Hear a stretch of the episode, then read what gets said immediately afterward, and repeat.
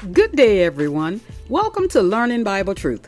I am your host and teacher, Dr. Kamala D, here to take you on a tour of the Bible by reading entire books, not just one scripture of the Bible, and I will be sharing commentary with you while we read line upon line and precept upon precept of every scripture. Since you won't take the time to study and show yourself approved before God, I am bringing the scriptures to you. So get your Bibles, take out pen and paper, invite family and friends, take notes, and let's learn Bible truth. Good day, Bible truth learners. Today is December 6th. Yes, and the reason I am giving you today's date is because yesterday was December the 5th and I promised after episode 5 we would complete episode 6. Yes, today we will complete episode 6, which consists of chapters 24 through 27. Yes. And next Saturday, we will complete this entire series of First Samuel. Mm-hmm. Now, I hope today finds you and your family well. Yes uh, under the, the current circumstances, I hope today finds you well. Now, I don't want to linger too much on an introduction. So let's get right into it. I will continue to use the NASB. I switched to the NASB yesterday for episode 5. I will continue using the NASB today and possibly next Saturday to close out the series. So I hope you are in 1 Samuel chapter 24, and I will begin reading at verse 1. Now, you can always pause the tape to catch up, so I don't have to wait for you guys, okay? Verse 1 Now, when Saul returned from pursuing the Philistines, he was told, saying, Behold, David is in the wilderness of Engedi.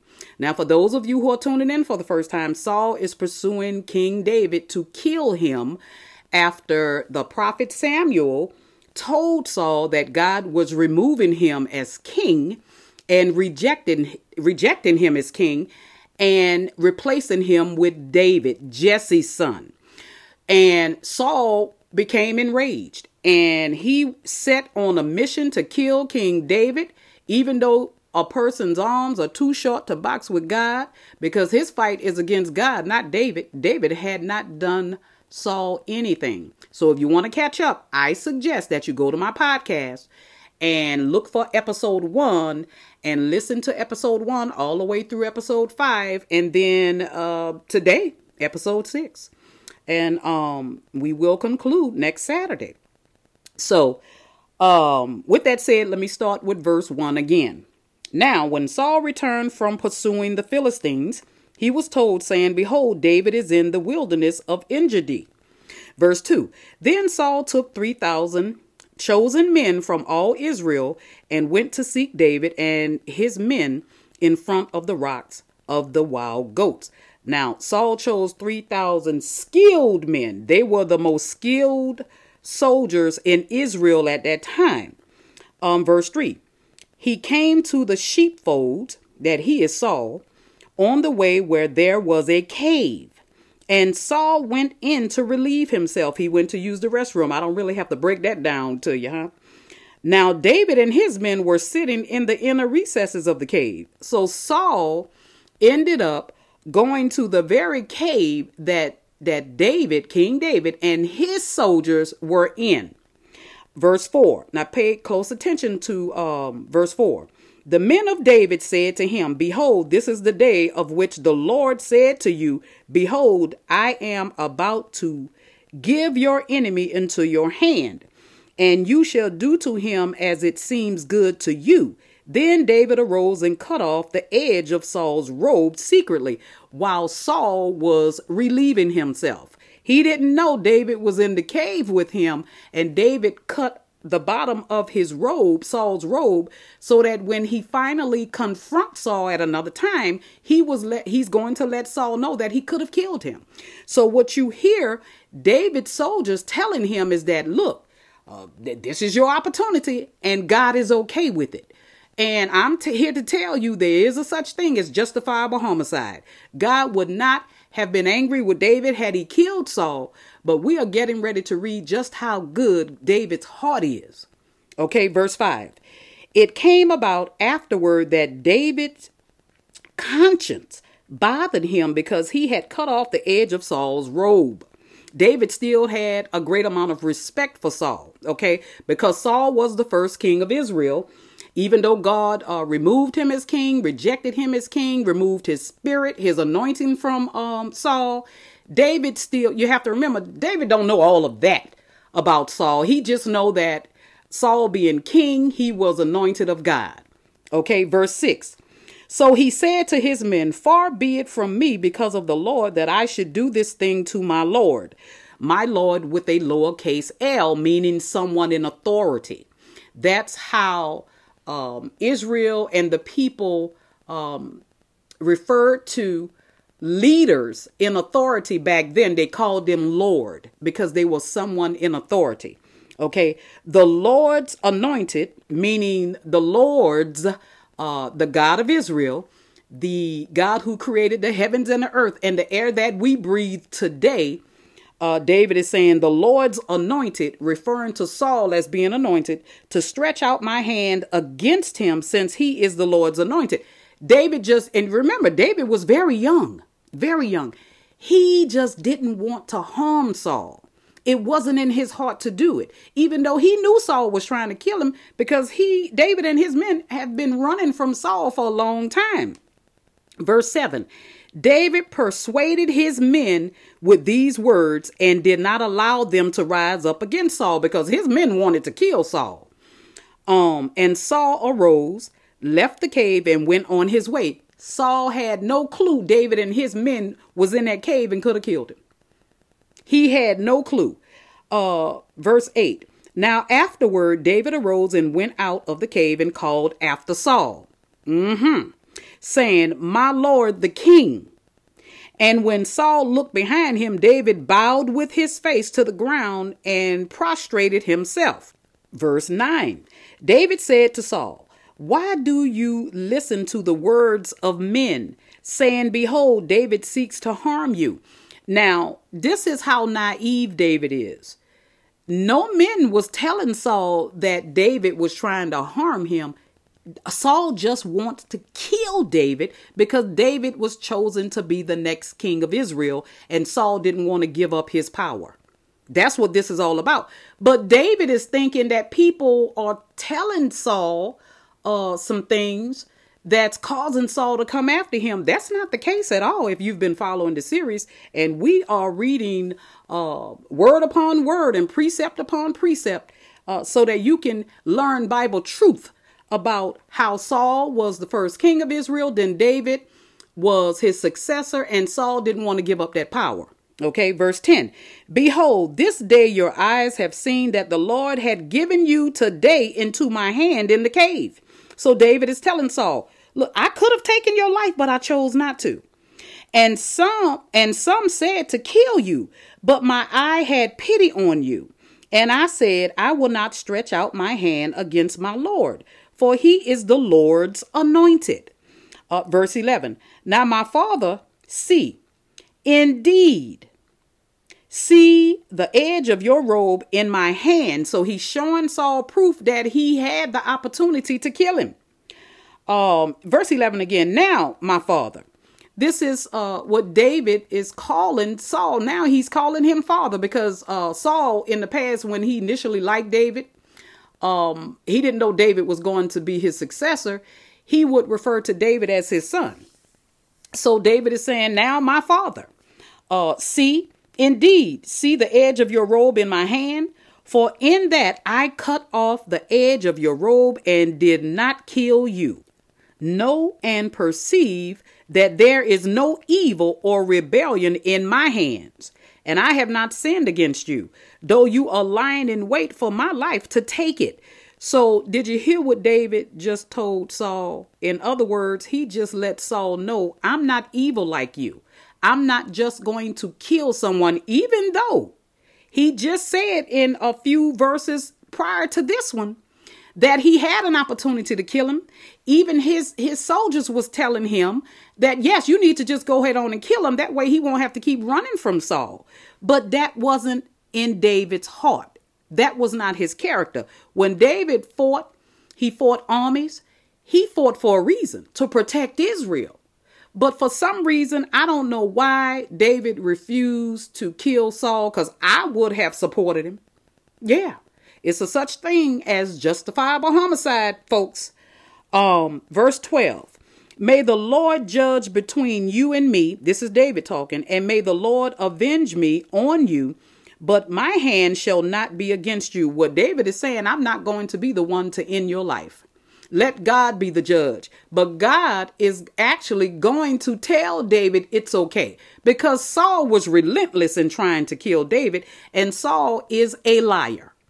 Okay, so I want y'all to to uh, listen closely now. Verse thirteen, as the proverb of the ancient says, "Out of the wicked comes forth wickedness, but my hand shall not be against you."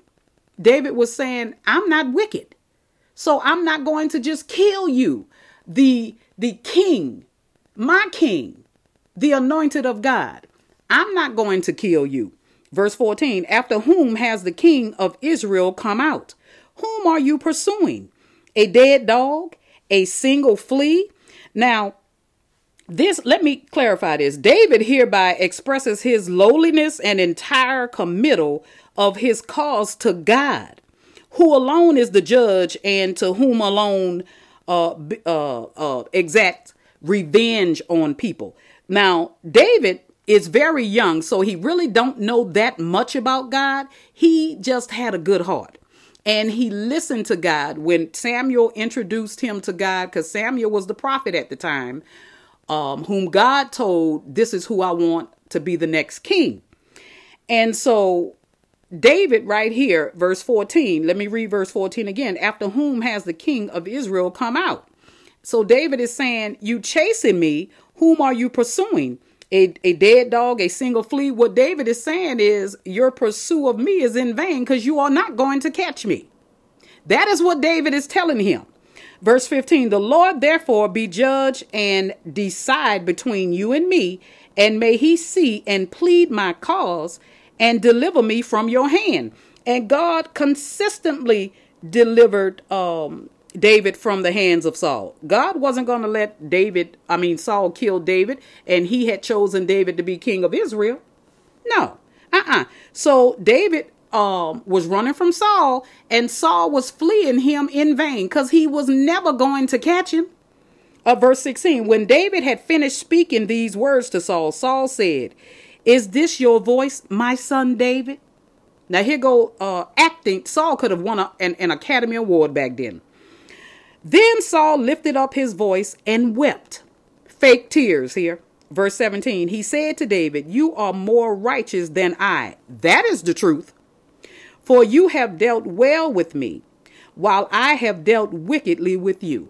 Now, it is not uncommon for Saul to have appeared to be uh, repenting because he said almost the exact same thing verbatim to his son Jonathan, who is a very good friend of David about he wasn't going to try to pursue David to kill him anymore and he understand and he know God chose David to be king. No, Saul is full of it.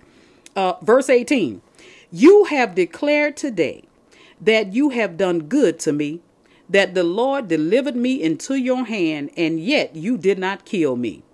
Verse 19, for if a man finds his enemy, will he let him go away safely? May the Lord therefore reward you with good in return for what you have done to me this day. Now, this Saul evil heart talking to David and didn't mean anything he just said. You guys are going to see. Verse 20 Now, behold, I know that you will surely be king. This is Saul admitting that he know David is going to be king. Saul had no fear of God at all. None.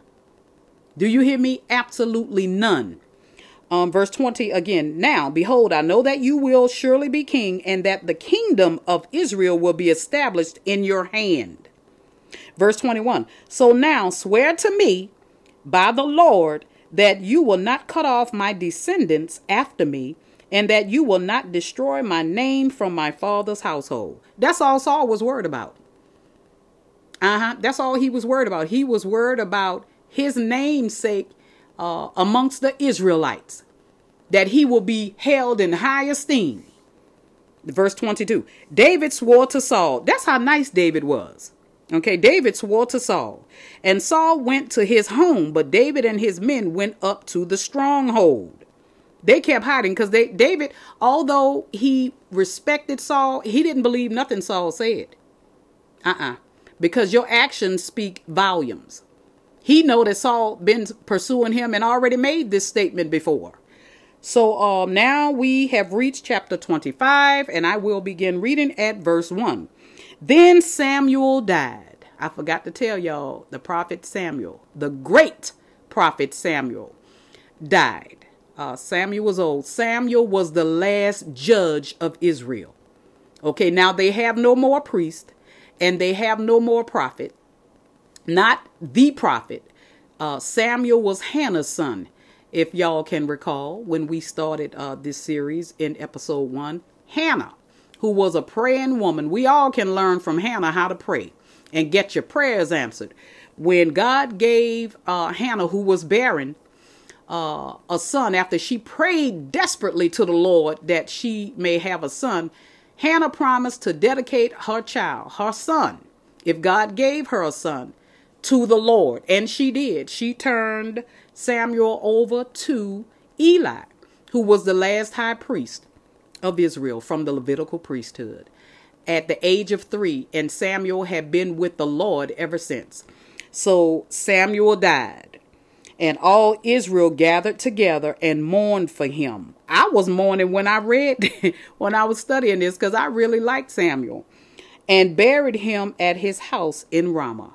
Verse 2 Now there was a man in Maon whose business was in Carmel, and the man was very rich, and he had 3,000 sheep and a thousand goats and it came about while he was shearing his sheep in Carmel. Uh, verse 3 Now the man's name was Nabal, and his wife's name was Abigail. And the woman was intelligent and beautiful in appearance, but the man was harsh and evil in his dealings, and he was a Calebite. Now, um, let, let me explain to you what the name Nabal means. It means fool. Okay, F O O L. It means fool. An appropriate name in view of his foolish behavior. Now, Abigail means my father is joy, was the wife of Nabal, who was intelligent and beautiful in contrast to her evil husband. Makes you wonder why she was with him, but back then in those days, women didn't have a choice. You know, their fathers gave them in marriage. Um, basically, they were being chosen like meat. You know, hey, I want her. I want to have her. And the fathers, as long as they agreed with it, uh, would turn their, their daughters over to these men. Now, Nabal was very wealthy. You know, she she was very nice. She was intelligent. She wasn't a fool. You know, total opposite of her husband.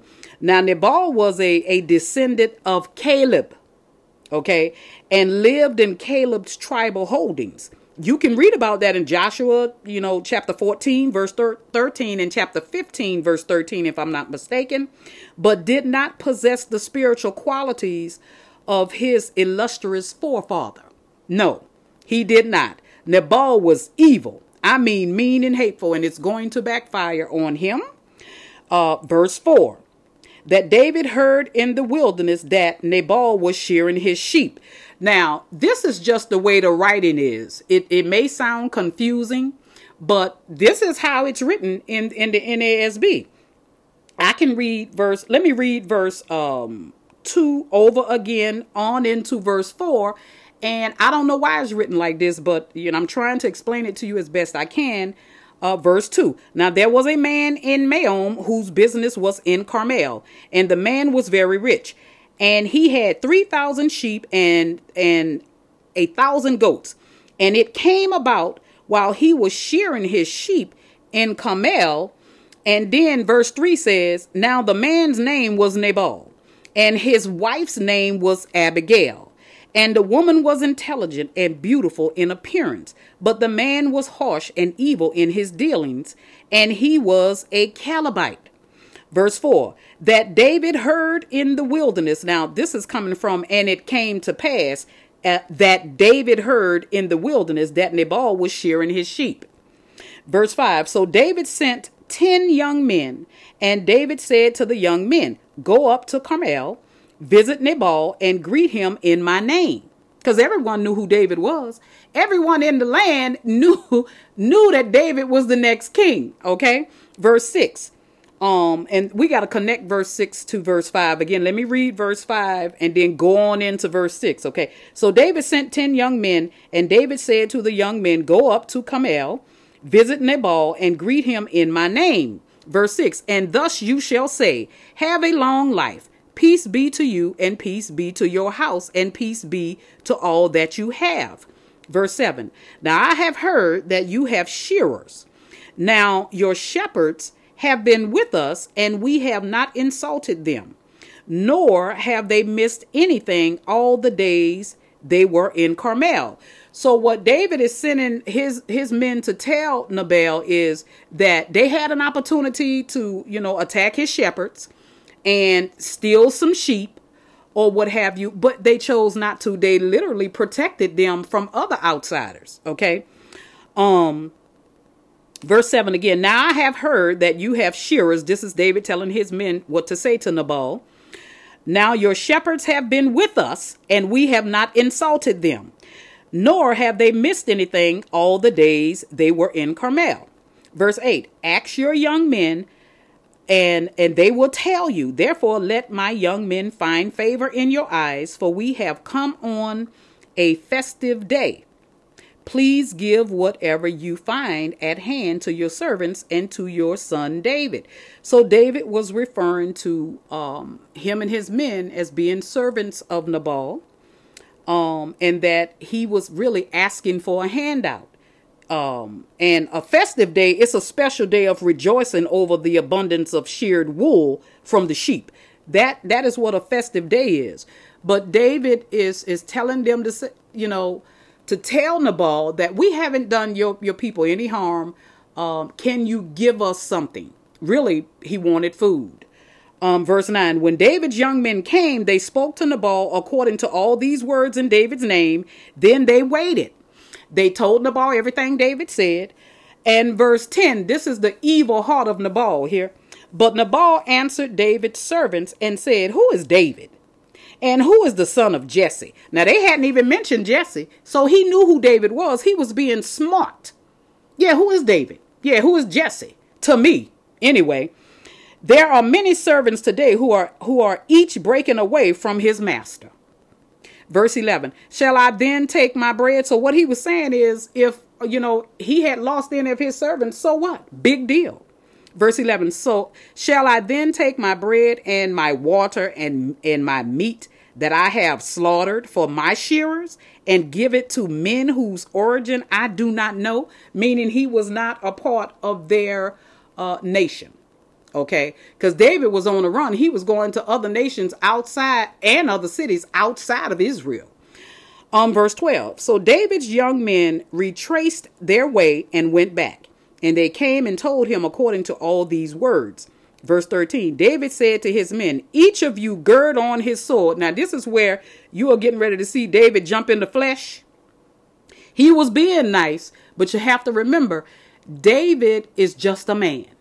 Okay, I mentioned before, David is, he was not a prophet, he was not a priest.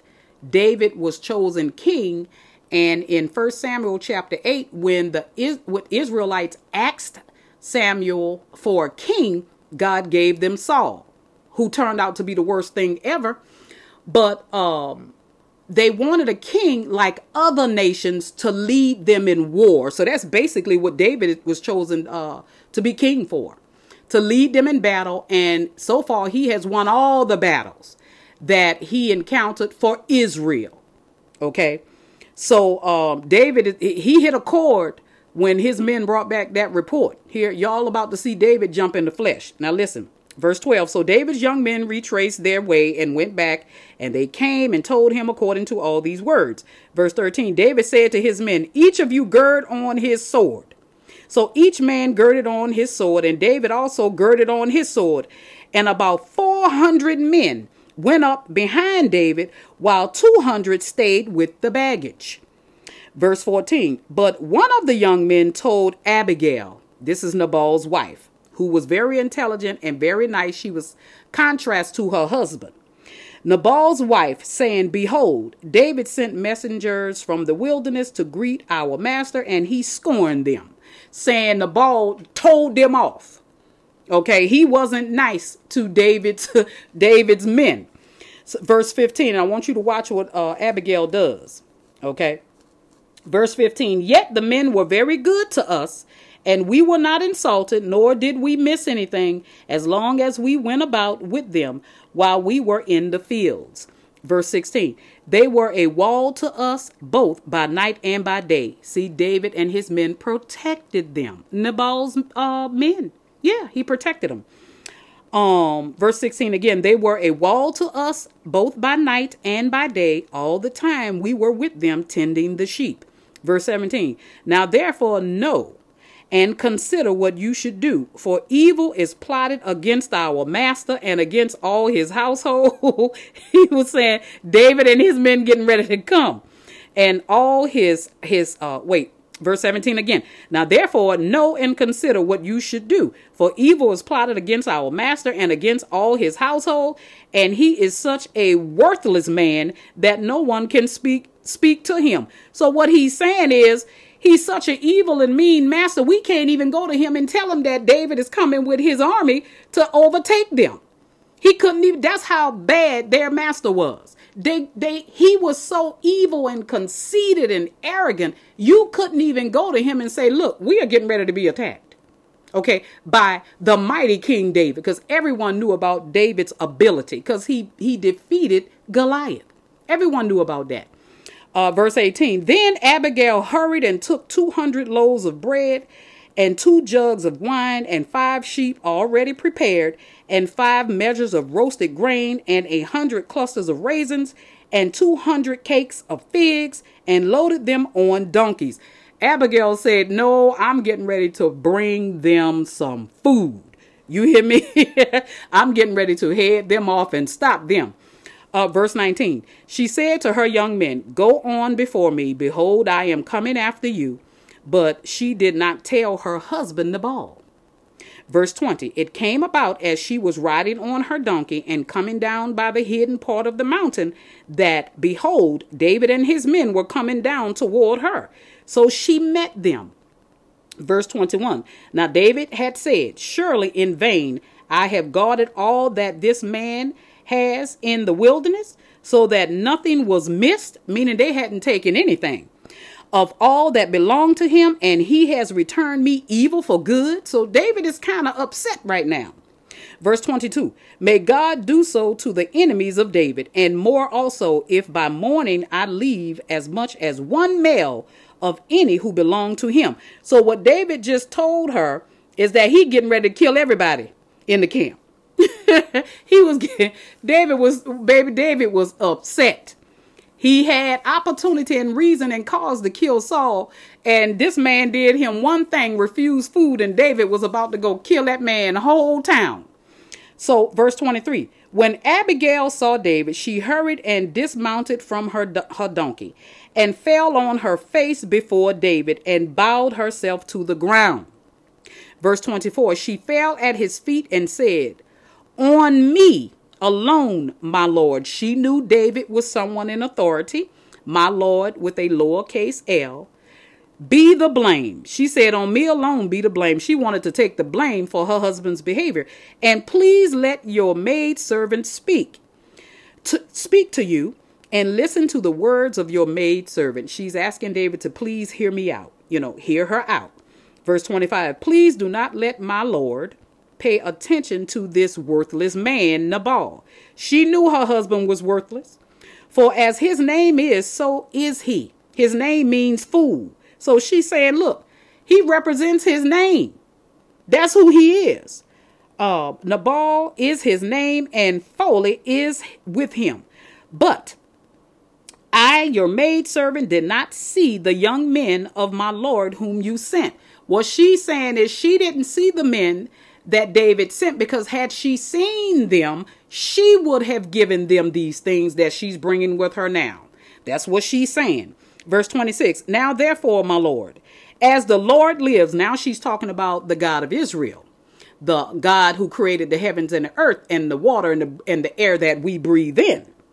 As the Lord lives, and as your soul lives, since the Lord has restrained you from shedding blood and from avenging yourself by your own hand, now then let your enemies and those who seek evil against my Lord be as Nabal. She was still referring to uh, David as as her Lord, um, as someone in authority. Um, verse 27. Now let this gift which your maidservant has brought to my Lord be given to the young men who accompany my Lord, to David and his, his men, his army. Okay. Verse 28 Please forgive the transgression of your maidservant, for the Lord will certainly make for my Lord an enduring house, because my Lord is fighting the battles of the Lord, and evil will not be found in you all your days. Now, here, this is very important.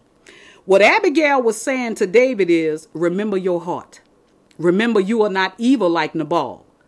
And in other words, remember you not evil like the men who are pursuing you. Re- remember this, David. See, David was getting ready to act on um, his emotions and and go and just kill that whole town. And the whole town didn't deserve that. They know Nabal was crazy. So did his wife.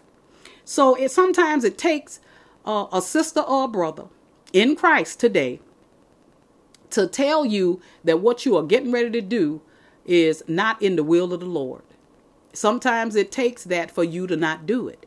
Uh, verse 29 Should anyone rise up to pursue you and to seek your life, then the life of my Lord shall be bound in the in the bundle of the living with the Lord your God. But the lives of your enemies he will sling out as from the hollow of a sling. She's telling him, You don't have to do it, David, because God is going to do it. He is going to avenge you or, or, or avenge your enemies. That's what she's she's telling David. Now, um, like I just said, sometimes it takes another sister or brother to say, "Hey, I know you're upset, but don't act on your emotions. Remember, don't give the devil a foothold." Okay, verse 30. And when the Lord does for my Lord according to all the good that he has spoken concerning you and appoints you ruler over Israel, even Abigail knew that David was going to be the ruler over Israel, the king of Israel. Okay, verse 31. This will not cause grief or a troubled heart to my Lord, both by having shed blood without cause, because that really wasn't no cause to, for David to go in and kill Nabal and everything in it, everything in the land, including Abigail, because she was a part of the land. She was his wife. So David, I understand his frustration. You have to remember he was he had been running from Saul, even though he could have ended that chase uh, for quite some time now. So Abigail came to him with words of reason and words of wisdom. Okay, so let me read 31 again. It bears reading again. This will not cause grief or a troubled heart to my Lord, because she knew had David done that, it would have troubled him for a long time in his heart both by having shed blood without a cause, uh, and and by my Lord having avenged himself and not letting God avenge him, avenge him. I'm sorry. Uh, when the Lord deals well with my Lord, then remember your maid servant. So what she's saying is, when you are king and in the castle, okay, just remember me. Remember what I did for you. Um, verse 32. Then David said to Abigail, Blessed be the Lord God of Israel, who sent you this day to meet me. You see, David had a change of heart. Verse 33 And blessed be your discernment, and blessed be you, who have kept me this day from bloodshed and from avenging myself by my own hand. Let God take care of your enemies here. Don't you do it. You hear? Because David really was pursuing this man without a cause. The man owned the stuff. He didn't have to share it. It was evil for him not to, but that still wasn't a reason for David to kill him. Okay, because that's basically what Abigail was telling David. Verse 34 Nevertheless, as the Lord God of Israel lives, who has restrained me from harming you, because remember I told you he was going to kill her too. He was going to kill everybody in the land. Unless you had come quickly to meet me, surely there would not have been left to Nabal until the morning light as much as one male. He was going to kill all the males in Nabal here. Verse 35. So David received from her hand what she had brought him and said to her, Go up to your house in peace. See, I have listened to you and granted your request. So David didn't pursue and go kill Nabal and all his, his male servants here. Verse 36 Then Abigail came to Nabal, and behold, he was holding a feast in his house. I mean, he was living it up like the feast of a king. And Nabal's heart was merry within him, for he was very drunk. So she did not tell him anything at all until the morning light. She waited until the next day when he was sober to tell him what she did to save him. Okay, verse 37. But in the morning, when the wine had gone out of Nabal, his wife told him these things, and his heart died within him, so that he became as a stone. He was very upset at what he just heard. Now, intoxicated, Nabal apparently suffered a stroke and became paralyzed until he died. That's basically what happened to him. Verse 38 About 10 days later, the Lord struck Nabal and he died. Mm-hmm. He died from that stroke. Yes, he did. Now, when it said he became as stone, he went into a coma. Yeah, he went into a coma that day. The next morning, and then what happened was God didn't just strike him. What God did was allow him to die because he was an evil man anyway. He was very evil. You have to watch the wording. That's why you have to have a teacher to give you line upon line and precept upon precept and explain to you what these scriptures mean. Because a false teacher will come along and have you thinking God running around striking people. If that's the case, there will be nobody left on earth today. nobody. Um, verse 39 When David heard that Nabal was dead, he said, Blessed be the Lord, who has pleaded the cause of my reproach, meaning God um, has revenged uh, David's anger, okay, from the hand of Nabal and has kept back his servant from evil. God prevented David from killing Nabal. God took care of him. He let Nabal die. Mm-hmm. The Lord has also returned the evil doing of Nabal on his own head.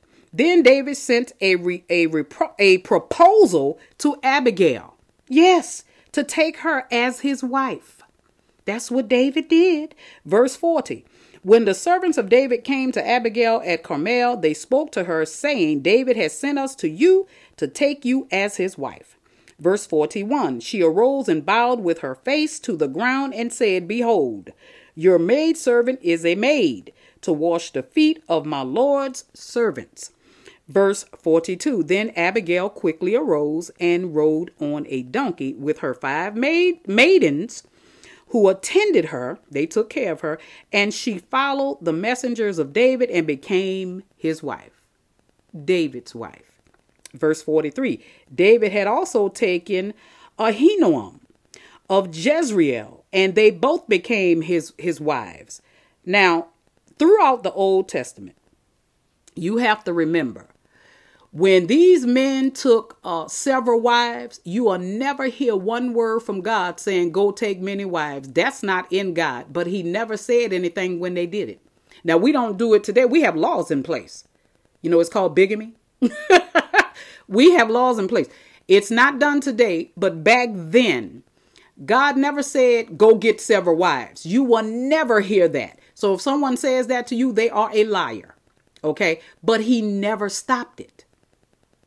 Okay. He never stopped it. Now, uh, uh, Abigail really was David's third wife. Remember John and Michael. Remember David. Uh, his first wife was Saul's daughter, Michael. Uh huh. And then when when Saul started pursuing David and David was on the run, Saul gave his daughter Michael to another man. So David married Jezreel as well, making her his his actual third wife.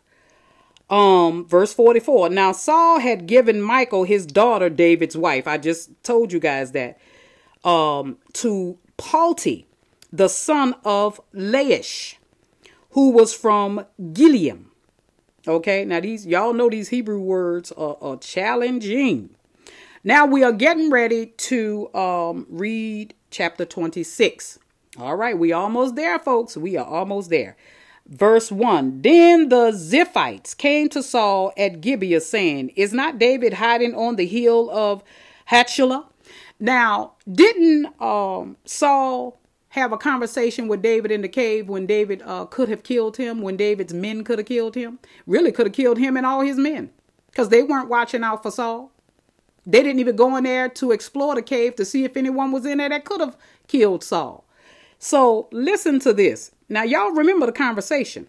Saul admitted that he was wrong and he was wicked, and David wasn't wicked like him, and you know he wasn't going to pursue David. Now, now, listen, now that was the implication during the conversation that he wasn't going to pursue David. Um, verse one again. Then the uh, Ziphites came to Saul at Gibeah, saying, "Is not David hiding on the hill of Hitchelah, which is before Jeshimon?" Verse 2 So Saul arose and went down to the wilderness of Ziph having with him 3,000 chosen men of Israel to search for David in the wilderness of Ziph. Did y'all hear that? That's why David kept running. He knew Saul didn't mean nothing. He said Saul was a liar, a natural born liar. Verse 3 Saul camped in the hill of Hitchelah, which is before Jeshimon, beside the road, and David was staying in the wilderness.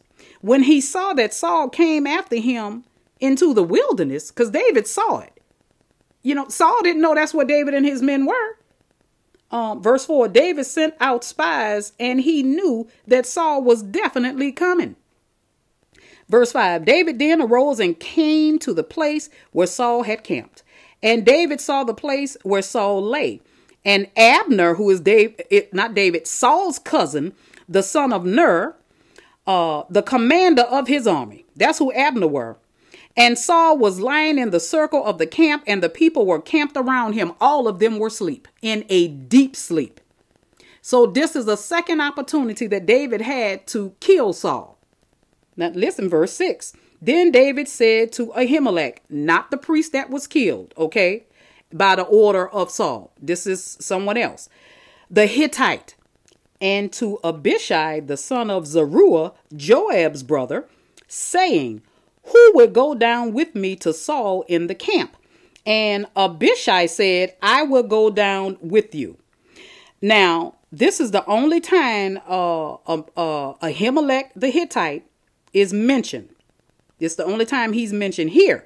Now, he was one of the many mercenaries who formed a part of David's army. Now, Abishai, the son of Zeruiah and Joab's brother, he joined with Elimelech in going down with David into the camp of Saul. They joined King David. Mm-hmm. Now let's read um verse 7. So David and Abishai came to the people by night, and behold, Saul lay sleeping inside the circle of the camp with his spear stuck in the ground at his head. And Abner and the people were lying around him. Verse 8 Then Abishai said to David, Today God has delivered your enemy into your hand. Now, this is the third time, right? That David could have killed Saul. Now, therefore, please let me strike him with the spear. They even telling David, You don't have to do it, we'll do it. But David wouldn't let them. Um, the latter part of verse 8 again, please let me strike him with the spear to the ground with one stroke and I will not strike him the second time. What this, what Abishai was saying, look, I'll hit him once and he'll be dead. I won't even have to hit him twice. Um, verse 9, but David said to Abishai, do not destroy him, for who can stretch out his hand against the Lord's anointed and be without guilt? Now, this scripture alone, without the story attached, is quoted a lot amongst people in church. But do you know the story behind it? See, that's why it's important to read the whole chapters, to read the whole books. Now, that's David saying that. That's not God. David is not aware that God removed his anointing from um, Saul. David wasn't even aware, and still isn't aware until people were saying it to him that Saul was trying to kill him because God chose David to succeed him as king of Israel. David was very naive, but you have to remember he was also young, very young. He knew Saul was king. He didn't know the circumstances surrounding him being removed, and he just didn't want to kill him, even though Saul was trying to kill him. Okay? And David is saying, Look, who in their right mind would kill and stretch out their hands against God's anointed and don't have a guilty heart about it? That's what he, he just said in verse 9. Now let's read verse 10.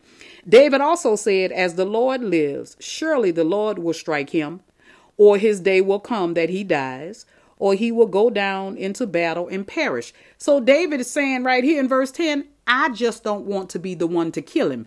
I know if he continues in this behavior, sooner or later he's going to die.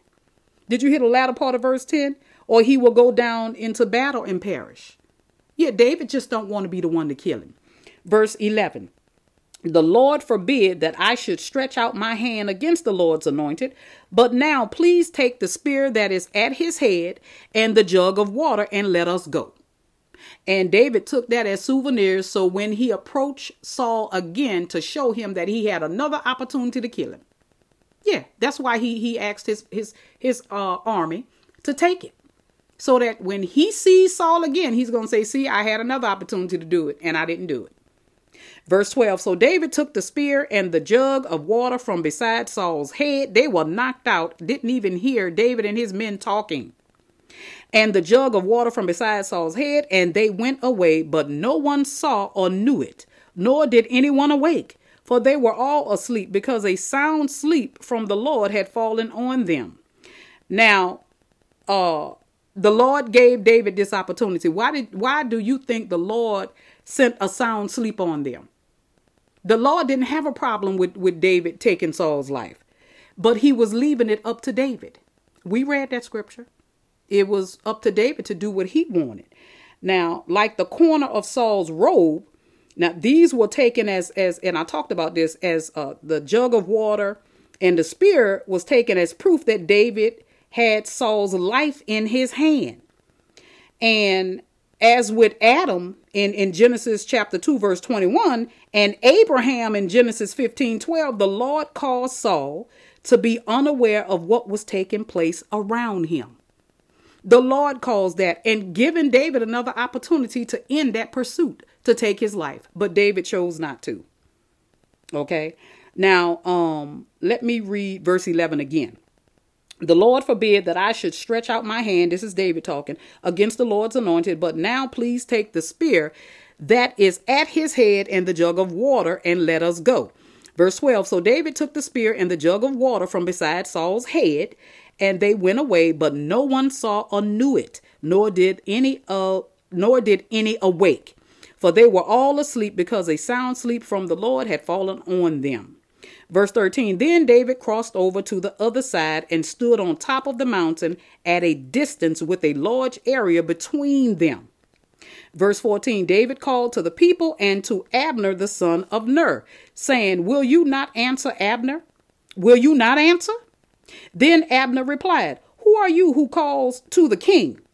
Verse 15 So David said to Abner, Are you not a man? And who is like you in Israel? Why then have you not guarded your Lord the king? David is fussing at Saul's so called bodyguards about not protecting Saul. And not, you know, it appeared that he's fussing, but what David is saying is you are worthless. Yeah, you you you are worthless. So David said to Abner, Are you not a man? And who is like you in Israel? Why then have you not guarded your Lord the king? For one of the people came to destroy the king, your Lord. Verse 16 This thing that you have done is not good. As the Lord lives, all of you must surely die, because you did not guard your Lord, the Lord's anointed. And now see where the king's spear is and the jug of water that was at his head. See, that's why he took those things. Verse 17 Then Saul recognized David's voice and said, Is this your voice, my son David? Saul was very delusional, suffered from mental illness, which is clear. And uh, the latter part of 17, and David said, It is my voice, my lord the king. Verse 18, he also said, Why then is my lord pursuing his servant? For what have I done? Or what or what evil is in my hand? David is still asking Saul, why is he still chasing him to kill him? Verse 19. Now therefore, please let my lord the king listen to the words of his servant. If the Lord has stirred you up against me, let him accept an offering. But if it is men, cursed are they before the Lord. For they have driven me out today, so that I have had no attachment with the inheritance of the Lord, saying, Go serve other gods. So, what David is saying here, if he did something to offend the Lord, poor David just didn't know why Saul was trying to kill him. You know, let him offer a sacrifice. You know, let him offer an offering to the Lord. So David set forth two possibilities for for why Saul was pursuing him. First, David had sinned against the Lord. That's what David was asking. If that was the case, he was willing to offer a sacrifice for atonement. Second, evil men had caused Saul's hostility toward David. Remember, we read a few scriptures over where David thought that, you know, when he talked to Saul, uh, you know, why are you believing what these men are telling you? So, what David is saying, if that were the case, these men should be judged. Now, when he said an inheritance of the Lord, you know, the land of Israel, you can cross reference in 2 Samuel 2:19. We haven't gotten there yet, but we will. That's going to be another series. Um and chapter 21 verse 3. Now, when David said serve other gods, what David's exile from the land was virtually equivalent to forcing him to abandon the worship of the Lord. For there were no sanctuaries to the Lord outside of Israel's territory. But he was not worshiping other gods. He was still talking to the true and living God. Now, back then, God was in sanctuaries. Today, he's not. He's in us. He's available. If you are in your house, he's in the house with you. You don't have to go to a sanctuary to be with God. If you are a Christian, God is in you. He's with you. You can talk to God in the tub, in the shower. You can talk to God on the toilet. Yes. You can talk to God sitting in your living room. You can talk to God sitting in your car, riding to work, going to the shopping center. God is everywhere today. See, that's the benefit we have today over the Old Testament uh, people of God. Yeah, we have a, a better covenant. We are under a better covenant. If you want to read about us having a better covenant and how that was established, you can go through my podcast and look uh, for an episode entitled um, "The Letter to the Hebrews." Okay, detailed. I cu- I read the entire letter that the unknown writer, because we don't know which apostle wrote it, wrote to the Hebrews, explaining in detail why the Levitical priesthood was done away with and explaining why we have a better covenant, okay, than the children of Israel did with God. Now, where are we going to pick up? Let me do 20 again. Now then, do not let my blood fall to the ground away from the presence of the Lord. Um, yeah, this is my first time reading uh, verse 20. Okay, so let's do that again because sometimes I can go off, you know, on a commentary, honey, and just start talking about this stuff. uh, verse 20. Now then, do not let my blood fall to the ground away from the presence of the Lord, for the king of Israel has come out to search for a single flea just as one hunts a partridge in the mountains. And here again, David is telling him that uh, the flea represents something that was worthless, and the partridge, something that was impossible to catch. Saul was wasting his time with, with his pursuit of David. That's what David is telling him, so he couldn't quite grasp. David don't know that Saul is a narcissist. He doesn't know that he's a sociopath. He doesn't know that Saul doesn't have feelings. He doesn't know that that Saul is not afraid of God like he is because the beginning of knowledge is the fear of God. Yeah. So Saul is ignorant and he is self-serving and he is a narcissist. He can't acknowledge that he has been defeated and rejected by God. Mm-mm, he can't. And he can care less if God kill him. His mission is to kill David, but that'll never happen. Never happen. Verse 21. Then Saul said, I have sinned. Here he go again. I have sinned.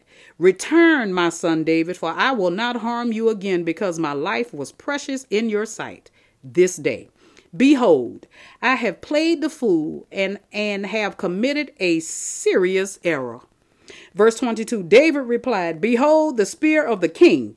Now let one of, of the young men come over and take it. Verse 23 The Lord will repay each man for his righteousness and his faithfulness. For the Lord delivered you into my hand today. That's again. But I refuse to stretch out my hand against the Lord's anointed. And this is David talking, not God here.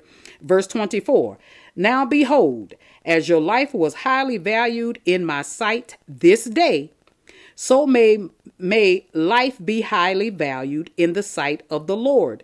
And may he deliver me from all distress. Because I know that this was stressful on David. Okay.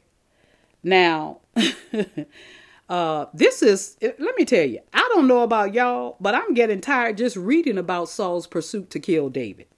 Okay, verse 25. Then Saul said to David, Blessed are you, my son David. You will both accomplish much and surely prevail. So David went on his way, and Saul returned to his place. He returned to his place again. Okay.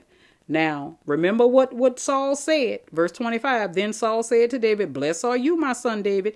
You will both accomplish much and surely prevail. So David went on his way, and Saul returned to his place. Now, doesn't this make you think that Saul was suffering from some type of uh, mental illness because he recognized the certain success of David's future as Israel's king? He recognizes that. So why is he trying to kill him? And he know it's to no avail. He know it would be to no avail. Now let's let's close uh, episode six out reading chapter twenty seven and verse one. Then David said to himself, Now I will perish one day by the hand of Saul. now, David made that comment to himself, but that is not going to come um, to pass. But I know he's tired. That's why he is stressed, you know, constantly running from someone he could kill. But because his heart wouldn't let him kill Saul, he just continued to run. Um, the latter part of verse 1. There is nothing better for me than to escape into the land of the Philistines. Now, the Philistines are the enemies of Israel. And so he knew Saul wasn't going to just come over there. He knew what Saul had just said to him was meaningless and worthless. So he decided to go into the land of the Philistines. Saul then will despair of searching for me any more in all the territory of Israel, and I will escape from his hand. If he go into a foreign land, enemies of Israel. Uh, verse 2 So David arose and crossed over, he and the 600 men who were with him, to Achish, the son of Maoch, king of Gath. Mm, my God. Verse 3 And David lived with Achish at Gath he and his men, each with his household, even David with his two wives, um, Ahinoam, the Jezreelitess, and Abigail, the Carmelitess, Nabal's widow. Uh, verse 4 Now it was told Saul that David had, had fled to Gath, so he no longer searched for him. So Saul, Saul wasn't going over there after David because it was only when David was with them they were able to defeat the Philistines. Why you think they let David on over there? Yeah, yeah, yeah. Verse 5 Then David said to Achish, If now I have found favor in your sight, let them give me a place in, in one of the cities in the country that I may live there. For why should your servant live in the royal city with you? So David is asking for his own city. Yes. Verse 6 So Achish gave him Ziklag. Yes, that day Achish gave David Ziklag. Therefore, Ziklag has belonged to the kings of Judah to this day.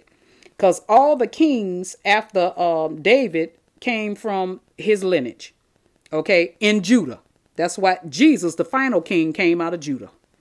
The line of Judah, as a matter of fact. Mm-hmm. Verse 7 The number of days that David lived in the country of the Philistines was a year and four months.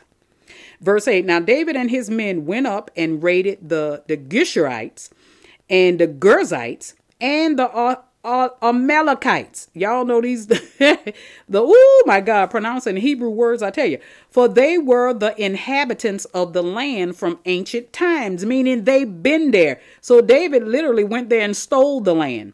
As you come to Shur, even as far as the land of Egypt. Now, um, Geshurites and, and, and Girzites and Amalekites, these people lived in southern Canaan and northern Sinai. Okay? Shur and Egypt. Now, y'all do know who Canaan is, huh? Canaan is the son of Ham, who was the son of Noah. The land of Canaan are full of black people. So that's what David what David went and just took their land. Mm-hmm. Now, verse 9 David attacked the land and did not leave a man or a woman alive, and he took away the sheep, the cattle, and the donkeys, the camels, and the clothing. Then he returned and came to Achish. David was a mighty warrior, so anyone who fought him was going to lose.